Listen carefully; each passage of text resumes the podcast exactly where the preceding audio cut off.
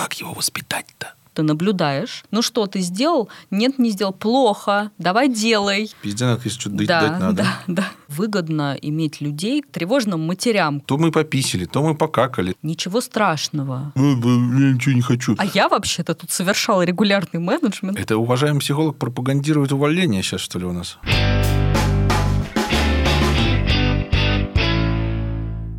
И снова здравствуйте. Мы продолжаем записи наших эфиров. В гостях у нас Анастасия. И Константин.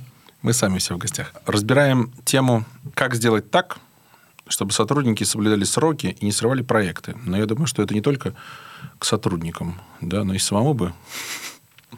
В общем, сегодня о том, как э, работать со своим временем. Кейс предоставлен нашими э, вечными спонсорами, нашими любимыми телезрителями. А если кто хочет проспонсировать наши дебаты э, своим кейсом, он э, вправе это сделать в комментах, в почту, в телеграм, в телефон. И можно выслать также телеграмму.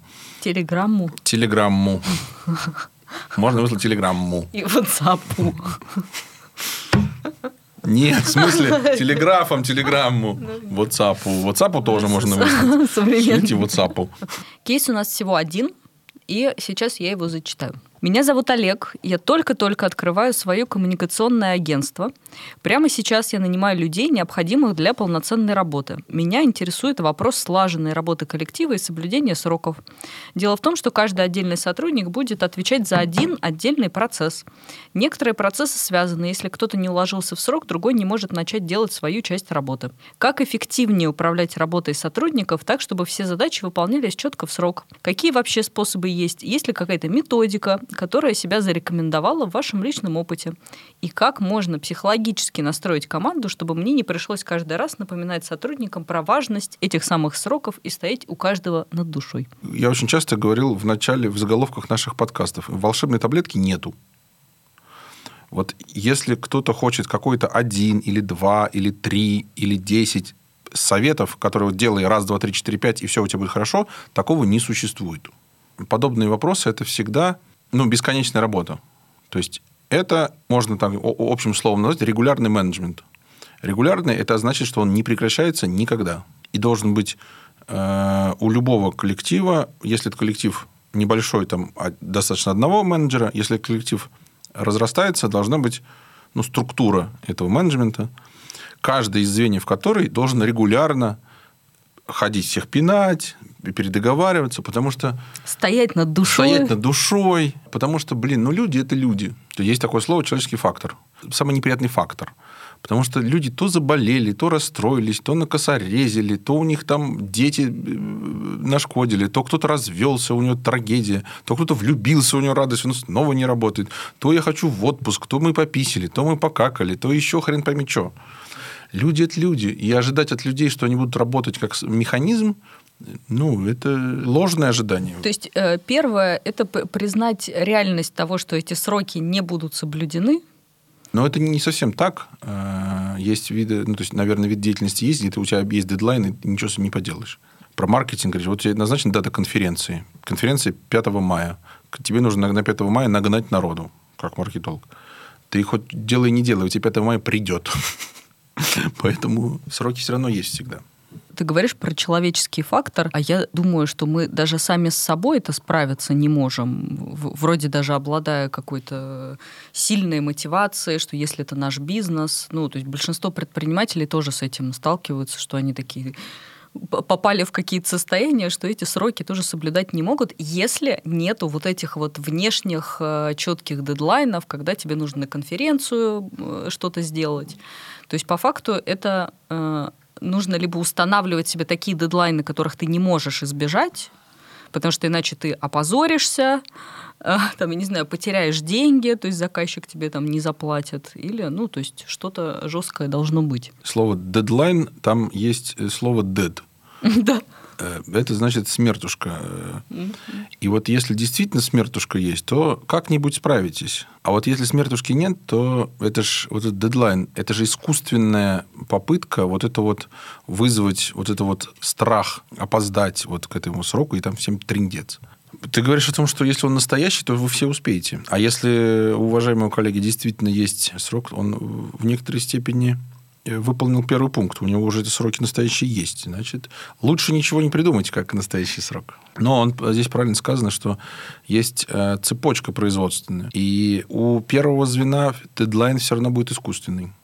Придется как ему делать настоящее. Не сделаешь до пятницы. Пристрелим нахер. Да, вот ты сказал, что регулярный менеджмент. Какие у тебя есть механизмы управления такими вещами? Здесь сложный действительно кейс, потому что там э, у маркетинга вполне себе могут быть вот реальные ивенты. Это просто такой яркий пример, понятно. Там наверняка и куча еще другого всего бывает. Мой способ управления такой, что э, здорово было бы этих дедлайнов вообще избегать.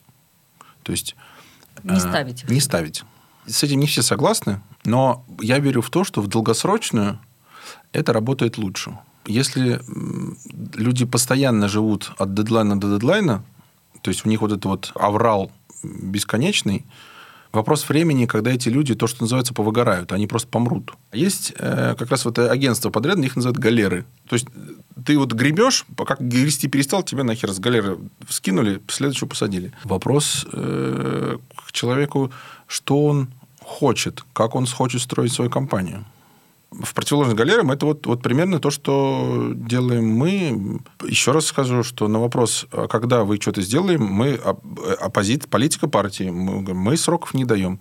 И сроков не даем не потому, что э, вредничали или кокетничаем. Да, объясняем мы это, что, ну, типа, понятное объяснение, мы не хотим э, нарушать. нарушать, да, не хотим выглядеть балаболами в глазах клиентов, а нам тогда могут сказать, ну, типа, обещали, тогда делайте, чтобы не быть белобон. А, э, нормальное возражение. А мы не можем этого сделать. Mm. Тупо не получается.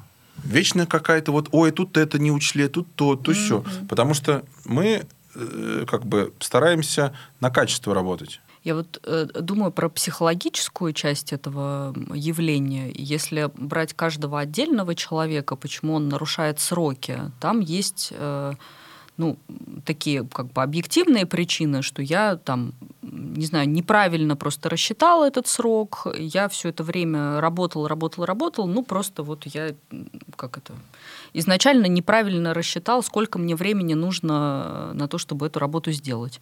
А есть проблемы психологические, когда ты просто сталкиваешься с каким-то внут... либо внутренним сопротивлением, да, с, ну, с какими-то сложностями внутренними, которые тебя останавливают, что ты на самом деле мог бы соблюсти этот дедлайн, но на самом деле у тебя не, ну, как бы у тебя не получается. Такой внутренний саботаж, типа. Да, да, да, потому что ты чего-то испугался или затревожился, или застыдился такие явления очень сложно у себя э, распознать и как-то вербализовать, если ты ни с кем об этом не разговариваешь. В этом случае, ну, какой-то помощью и поддержкой со стороны руководителя может быть э, как раз ведение такого разговора, то есть что тебе мешает этот э, дедлайн выполнять, какие у тебя есть сложности, то есть обо что ты... Нет ли психологических сложностей? Да, да, да, да, да. То есть на что ты натыкаешься э, и как я могу тебе в этом помочь.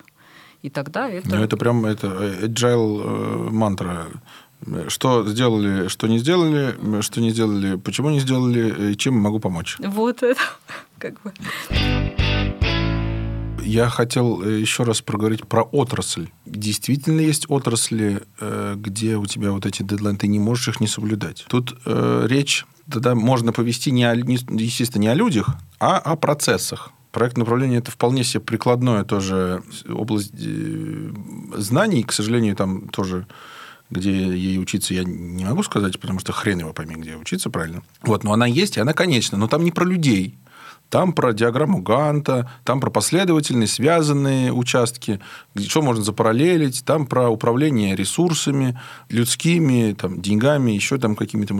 Можно посмотреть на это с точки зрения э, этой, как э, производственный процесс. Как учитываются люди в производственном процессе. Э, вот эти вот сроки, отведенные на каждую конкретную задачу, они с некоторыми запасами, которые мы там как-то вычислили, поняли и так далее, но все равно они конечны. К чему говорю, что в итоге, в итоге эти дедлайны конечны, и там важнее не люди, а важно вот важнее процесс. И если кто-то в процесс вот совсем не вкладывается, ну, значит, это просто некомпетентные люди. А, а я могу с своей стороны сказать, что э, людям в понятных, ясных и структурированных процессах э, гораздо менее тревожно, э, и в связи с этим они лучше могут работать. То есть это базово их А избавляет. Это, кстати, от- действительно хорошая мысль. Что вообще люди приходят на работу в найм за спокойствием, за стабильностью. И Если им дали хороший, ну, то есть построен хороший процесс, они понимают, что от них хотят и когда от них хотят, действительно это так. Ну, тут главное не перегнуть, что вот еще раз, мы от вас э, пятилетку за три года каждые три года. Да, чтобы это адекватно как бы было. Да. А, есть, может быть, какая-то рекомендация, вот как, допустим, построить процесс так, чтобы минимизировать риск не уложиться в дедлайн одного какого-то процесса, например, одной какой-то задачи? Я еще раз могу повторить, что прям одного какого-то совета здесь, э, то есть четкой таблетки и конкретной инструкции просто быть не может, потому что все процессы уни- уникальные. Даже в одной и той же компании, казалось бы, одни и те же отделы, казалось бы, выполняющие одно и то же вид работы, они все равно в некоторой степени уникальны, потому что зависит от ну, от компетенции, от средней компетенции сотрудников, от масштаба, то есть коллектив 5 э, человек и коллектив там 15 человек, будут разные процессы.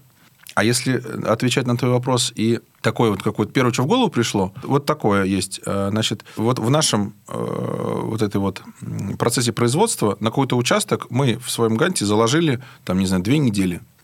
Прямому исполнителю нужно сказать, что у нас неделя. Мгм, мгм. Нужно сказать неделя, через неделю ты помрешь. Тут важно просто соблюдать это, чтобы он понимал, что у этой недели правда для него дедлайн. Этот дедлайн ему нужно создать. Этот дедлайн должен быть меньше, чем дедлайн выпускающего отдела, потому что потом могут быть доделки, проверки, там что-то еще. И человек, если э, сказали через неделю, он сделал через там, 8 дней, и он не помер, у него начинает это как бы, ну, не такой уж и дедлайн, ничего страшного. Вот надо эм, делать так, чтобы для него это действительно было ну, важным событием. Это там э, можно, э, грубо говоря, депримирование какое-то э, приделать. То есть выполнил срок, премию получаешь. Просрал, премию не получаешь. Мгм. Можно там, кто в срок это самое, тому медаль. Кто в срок опаздывает, тому под жопой палкой. То есть какие-то соревновательные, Соревновательные механики, какие-то, да? Ну, в общем, на каждом, на каждом этапе каждому исполнителю давать буфер тот, о котором он не знает. Еще есть такая мысль, что э, вот в этом кейсе автор говорит, что как мне сделать так, чтобы сроки соблюдались, но при этом я не стоял у них над душой и не э, контролировал. Э, С психологической точки зрения, как только у одного включается роль, условно говоря, родителя, который контролирует, указывает, опекает, второй, ну, как бы тут же включается в роль ребенка, только если у него нету каких-то супер э, устойчивости и способности этому противостоять, обычно нет. Потому что это э, рядовой сотрудник, руководитель для него важная какая-то фигура, и эти роли очень удачно обычно складываются. Поэтому, если руководитель хочет, чтобы э, сотрудник что-то делал сам, ему нужно эту ответственность сотруднику отдавать, учить его это делать, то есть эту ответственность себе присваивать. И мамка для него не быть. Да, и мамкой не быть, то есть не бегать, не контролировать, а быть некоторым органом, который эту ответственность все равно, э, как это, про последствия тебе говорит, потом эти последствия исполняет, то есть быть... То есть пизденок, если что-то да, дать надо. да, да. Это психолог сказал, пизденок дать надо. Да. И при этом не бегает, не контролирует, не опекает, а помогает своим, своим сотрудникам становиться э, взрослыми да, и брать на себя ответственность. Слушай, а тут как раз я тоже тебе могу вопрос задать. То, что ты говоришь, понятно. Только что делать э, вот этому вот руководителю, который, ну, он то ли боится, что они там обосрутся все, то ли, ну, в основном боится, наверное, да? Потому что э, вот как раз у меня э, внутри я вижу вот такие проблемы, что слишком много вот сюсюкают себе. Говорят, «Оста- дайте им, дайте возможности. Пускай работают, пускай работают. Нет, блин, все равно бегут э, сопли подтирать. Если руководитель смотрит на э, процесс э, как бы узко, то он боится, условно говоря, потерять каждого отдельного клиента, если вдруг сотрудник облажается. Но если смотреть на свой бизнес ну, стратегически, как про некоторое развитие, то тебе выгодно иметь людей, которые э, будут самостоятельными. Если какой-то сотрудник регулярно э, не знаю, ошибается, не берет на себя ответственность, э, там, не растет э, в уровне компетенции, то тебе выгодно про это понять как бы раньше, а не постоянно его как-то дергать и вести. Локально это потеря. Это может быть потеря денег, а стратегически это выгодно. Так, и что тогда ты предлагаешь? А, смотреть шире. Ширше, ширше смотрите, уважаемые Смотреть товарищи. Смотреть шире, дышать. Подожди, подожди. Смотреть шире, бери больше, Да, кидай дальше. Кидай дальше, да. И на самом деле это как совет э, тревожным матерям, которые, ну, вот своего ребенка все время же хотят как-то, когда вдруг он ударится, ничего страшного. Ну, то есть ты от каких-то супер опасностей, ты все равно за ним следишь, ты наблюдаешь, от э, супер небезопасного ты его ограждаешь, но при этом, если он упадет, ударится, поплачет, ничего страшного, он получит опыт, на нем научится, и дальше он в этом будет ориентироваться лучше. Это же как будто То есть я это сказал. дышать Что... и выдыхать, и вот как бы смотреть, и, такой, и разрешать э, своим сотрудникам ошибаться. Что за великолепная Анастасия у нас сегодня в эфире? Что происходит? Я рада, что тебе нравится. Меня есть еще одна мысль, э, которая заключается в том, что в целом у людей нет мотивации э, настоящей что-то делать в дедлайнах, то есть она искусственная все равно. Э, у людей может быть либо мотивация избавиться от боли или от страха, и тогда они эти дедлайны соблюдают, потому что им страшно. Либо у них может быть энергия любопытства, интереса к работе, и тогда они будут сами в нее включены и что-то делать не потому, что дедлайн стоит, а потому что им хочется сделать прикольно, им интересно э, какой-то там новый процесс организовать, э, и они будут в это включены и сами с удовольствием это делать э, хорошо, и не нужны будут какие-то ну, вот такая слежка за ними, именно за дедлайнами. То есть это само понятие может э, сойти на нет. Я думаю, что первое твое, ты говоришь, если люди постоянно э, срывают, ты быстрее ты это говоришь, надо заметить. Угу. И после того, как заметил, что надо сделать-то? Уволить. Уволить. А сейчас ты говоришь, что э, людей вот, отдаешь им, они на энтузиазме, а которые не на энтузиазме, то что? Уволить. Вот. Я как раз ты эти слова не сказала, а человеческий фактор действительно самый, самый непредсказуемый, самый опасный. И чтобы человеческий фактор... Ну, фактор имеется в виду здесь ну, риск, проблема, э, там, неэффективность и так далее. Чтобы повысить эффективность, снизить риски и т.д. нужно, нужно, э, нужно нужных людей. А нужных людей это значит либо текущих воспитать, либо новых найти. А тут дальше если у человека энтузиазма нет, как его воспитать-то?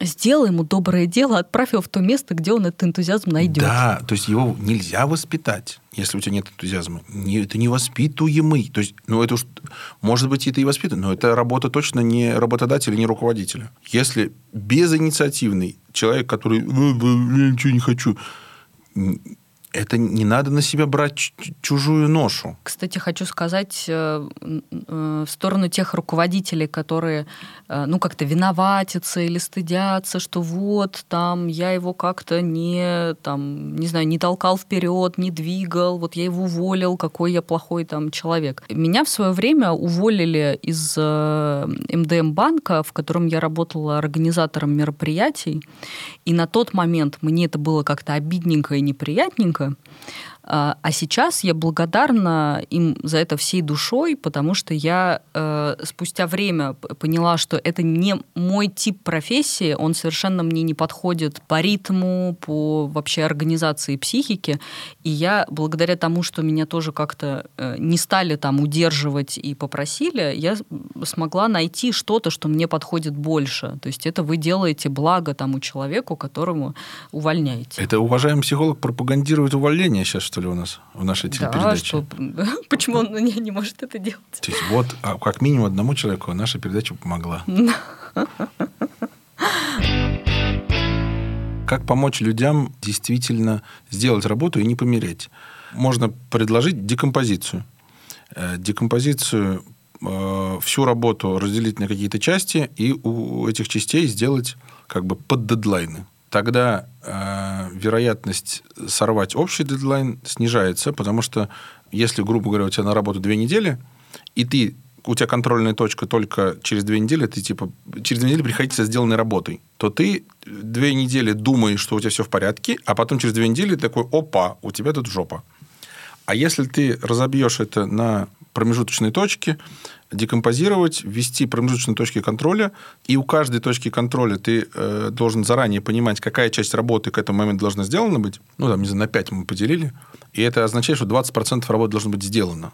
И если ты на второй там, или на третий день, на какой, говоришь, предъявите пятую часть работы, и тебе не предъявляют, тогда у тебя есть время и помочь этому человеку, и у него есть время исправиться, и там что-то вы можете э, оперативно какое-то поделать, чтобы общий э, срок в итоге не сорвать. И опять же, это э, та самая структура, которая самого исполнителя может поддерживать, потому что ему не нужно в, ну, в какой-то в большой, условно говоря, задаче, и в большом этом э, дедлайне как-то ориентироваться, с чего начинать, там, то есть, что он знает, что сейчас я делаю вот это, потом вот это, потом вот угу. это. Есть это тоже как-то. В, э, продолжаем рубрику «Занудные советы». Если работа творческая, ну, то есть у нас какая-то одна большая задача, и ты не знаешь, как, что есть 20%. Ну, непонятно. Можно поделать так. Называется рубрика там «Пять встреч». Что э, мы проводим пять встреч, на которых презентуется какая-то часть. Мы обсуждаем, э, что вообще сделано. Это немножко такой, как сказать, называется уже микроменеджмент, но иногда в этом действительно есть резон. Потому что иногда сам постановщик задачи не до конца знает, что в конце должно получиться. То есть, вот у нас абсолютно творческая э, работа. Вот там, не знаю, сделать классный сайт. А что есть классный сайт, никто изначально не знает. Какой сайт есть классный, хрен его пойми. Вот и называется итеративный э, подход. Э, качественная работа – это функция от количества итераций. Если ты сделал одну итерацию, вероятность там ну, какая-то, 5%.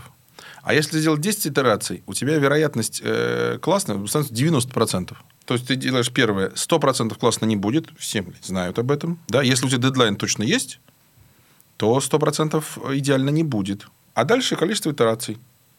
Сделал 5 подходов к снаряду. Ну, окей, на пятом подходе в продакшн нахер.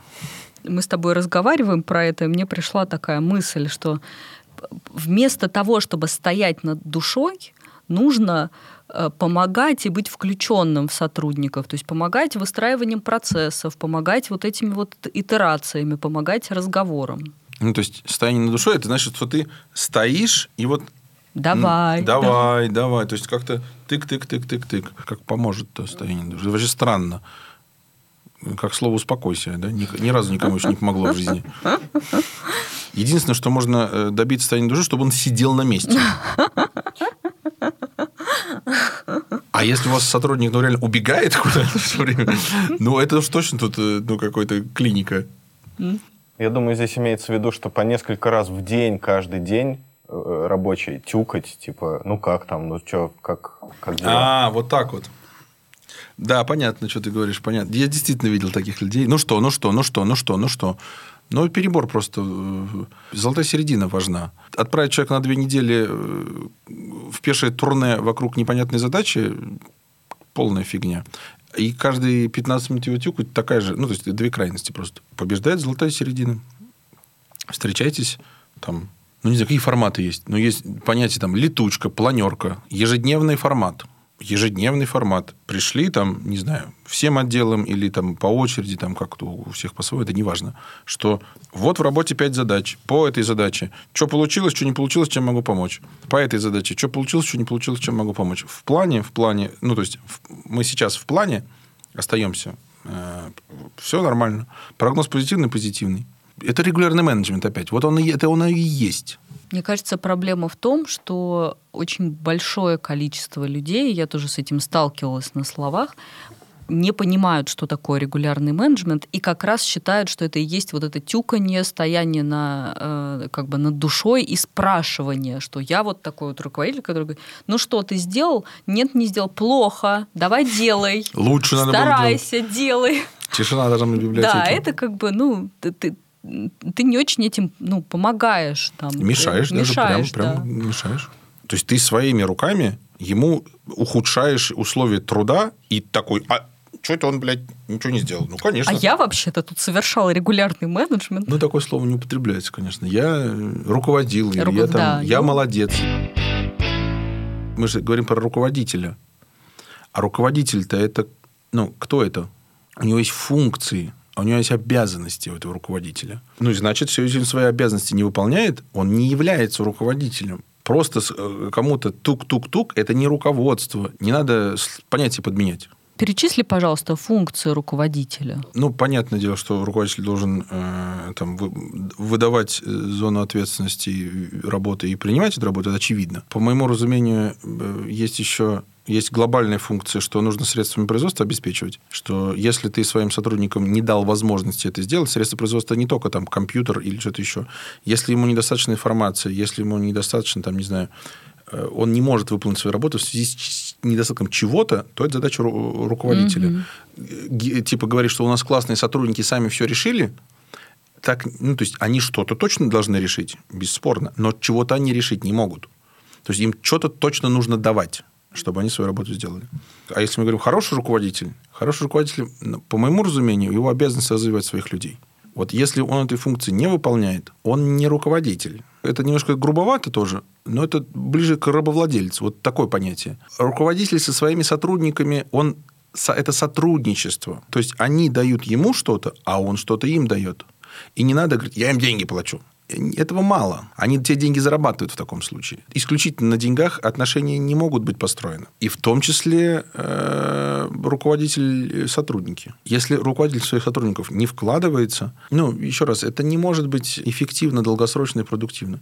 И одновременно с этим я могу сказать, что если он... э, О, я в них вкладываюсь, например, я мамкаю, я в них тыкаю. Это не вкладывание, это не то, что я имею в виду. Ну, то есть э, руководитель, э, хорошо бы, чтобы он видел ближайшие зоны развития этих сотрудников и помогал им туда как бы заходить. Да, иногда он их туда как бы чуть-чуть надо и с, с упором. Я не хочу. Давай, давай, давай, давай, давай, не хочу. Ну, то есть попробовать ее потыкать туда надо. Если он в, в упор ни в какую, надо принять решение, э, то, о котором ты говоришь. А стоит ли Да. и заниматься? Стоит ли им заниматься против его же воли? Ну, это странно. Долгое вот это вот какое-то насилие над человеком. Но еще раз говорю, долгое насилие странно. Но точно так же странно не подпихнуть его. Ой, они тут там сами все решат. Да нет, не абсолютно все они сами решат. Все равно есть та часть решений, та часть э, ответственности, та часть там, власти, которая есть у руководителя и нету у его сотрудников. Ну, это, же тоже баянная фраза. Ой, у меня э, там типа ко- коллектив говно. Ну, понятно, почему коллектив говно-то. Ой, у меня никто ничего не делает. Ну, понятно, почему не делают-то. Что ты на зеркало-то пеняешь, раз рожа кривая? Подумала, у меня есть такой личный пример, может быть, он достаточно субъективный и не на всех сработает, но на кого-то он точно работает. Э, Я работала в одной компании, у меня был руководитель, э, которым я очень восхищалась. То есть он всем собой показывал пример того, как нужно работать. Как-то мне очень нравилось то, что он делает, и мне очень хотелось ну, быть такой же. То есть я на него смотрела, и тогда у меня вот этот энтузиазм, мотивация, желание ну, как-то выполнять то, что он говорит, да, соблюдать эти сроки, не подводить его. То есть мне очень важна была и моя репутация в его глазах. Поэтому как-то очень важно быть примером для тех людей, которых ты пытаешься чему-то научить, развить. Потому что даже если ты видишь точки развития э, достаточно хорошо, но при этом э, сам ты не очень хороший пример, люди, мне кажется, тоже будут саботировать э, туда идти. Один из э, ярких примеров, который э, я к своему удивлению, иногда до сих пор слышу всерьез, а не как э, шутку. Такое пережиток советских времен, что на, э, типа начальству можно опаздывать. И потом там приделали, мы, я не опаздываю, я задерживаюсь, потому что я тут очень важный человек, а вы все говно, посидите, меня подождите. И самый э, прикол, что я вижу, что э, обычные люди иногда, э, я, я говорю, вы, вы, вы опаздываете, а меня поправляют, задерживаюсь. Я говорю, а, ваша светлость задерживаться изволит. Да? Ну, тогда мы все смиренно ждем. И, ну, как бы я с таким человеком больше не очень хочу дело иметь, но он на самом деле не понимает. То есть проблема в том, что я как бы его отпихнул, и уже, ну все, сорян, я не готов в него вкладываться. Но проблема в том, что он не понимает того, что задерживаться, э, это, ну, задерживаться, это отмазка. Ты не задержишь, ты опоздал. Если встреча назначена, будь любезен, явись. И это, если руководитель позволяет себе происходить э, навстречу не вовремя, он всем подает этот пример. То есть кто тогда двинется вперед? Кто будет самым э, заинтересованным? Э, те, кто хотят так же. Они говорят, о, я стану руководителем и тоже смогу вот так вот ходить везде. Я могу себе позволять. И тогда вот этот вот изначальный руководитель, он насрался в карман, потому что подвинулись те, кто хочет баловаться, а не работать. И одновременно с этим те, кто, ну, если у нас принято, что руководитель опаздывает, а я вот так не считаю, мне как-то уже некоторые препоны становиться тоже руководителем. Блин, вот как, есть ну, какой-то вот э, нестыковочка какая-то э, появляется. Действительно, э, еще раз подчеркну, собственный пример – это супер важно. Немножко другой ракурс, возвращаясь к кейсу. Можно сделать быстро, качественно или дешево. Вот все три, три одновременно невозможно. Надо выбрать одно из трех, что ты выкинешь. Ну так вот, э, разные компании по-разному к этому относятся. Есть э, пример э, Лебедева, который мне очень нравится. У него написано «долго», дорого и э, офигенно. То есть э, шутка заключается в том, что у него и долго, и дорого. То есть он как бы типа мы супер крутые, может себе позволить. Да, это такой немножко громкий лозунг. Да, а если ну, из лозунга на практику, другой Э, принцип более практичный. Называется FFF. А, fix time, fix, э, как правильно, бюджет, по-русски скажу, бюджет, и flex scope. То есть, они как раз-таки подрядная организация, они, у них э, дедлайн зафиксирован, зафиксирован бюджет, то есть деньги, за которые они вот договорились, это, за которые они договорились эту работу сделать, но они флексят, флексят это типа изменяют. Скоп работ – то есть мы выпускаем, то есть мы собрались сделать сайт, и вот мы к окончанию э, дедлайна, бюджет у нас весь истрачен, потому что это ну, зарплата людей, грубо говоря, но мы не успели сделать там, не знаю, хорошую навигацию или там поиск или какую-то еще дополнительную страничку. И они считают, что это как раз норма. Это действительно очень интересный подход, он очень непопулярный, потому что ну как это так мы делаем в итоге неполную работу. Да? Но еще раз шаг назад сделав, выбери чем ты пожертвуешь. Угу. Это очень ловкий ход. Они говорят, мы не жертвуем качеством. Мы все, что мы делаем, мы делаем качество. Но мы объем работ немножко сокращаем. Угу. Если не получается. Если это не подходит, объем работ э, нужно зафиксировать, тогда будь готов или к повышению бюджета, или к увеличению срока. Ну, так, блядь, устроена жизнь. Очень жаль. Сегодня еще есть рубрика резюме. Резюме такое – что запуская собственное предприятие, тем более достаточно сложное, насколько я понимаю, будь готов упорно э, ебашить. И в том числе с передоговариванием э, с заказчиками по сдвижке сроков или бюджета, с увольнением приема мотивации сотрудников. Это целая э, такая... У, но очень интересно. Удачи и сил. Да. И по ходу разберетесь там совсем. Все будет хорошо. До свидания.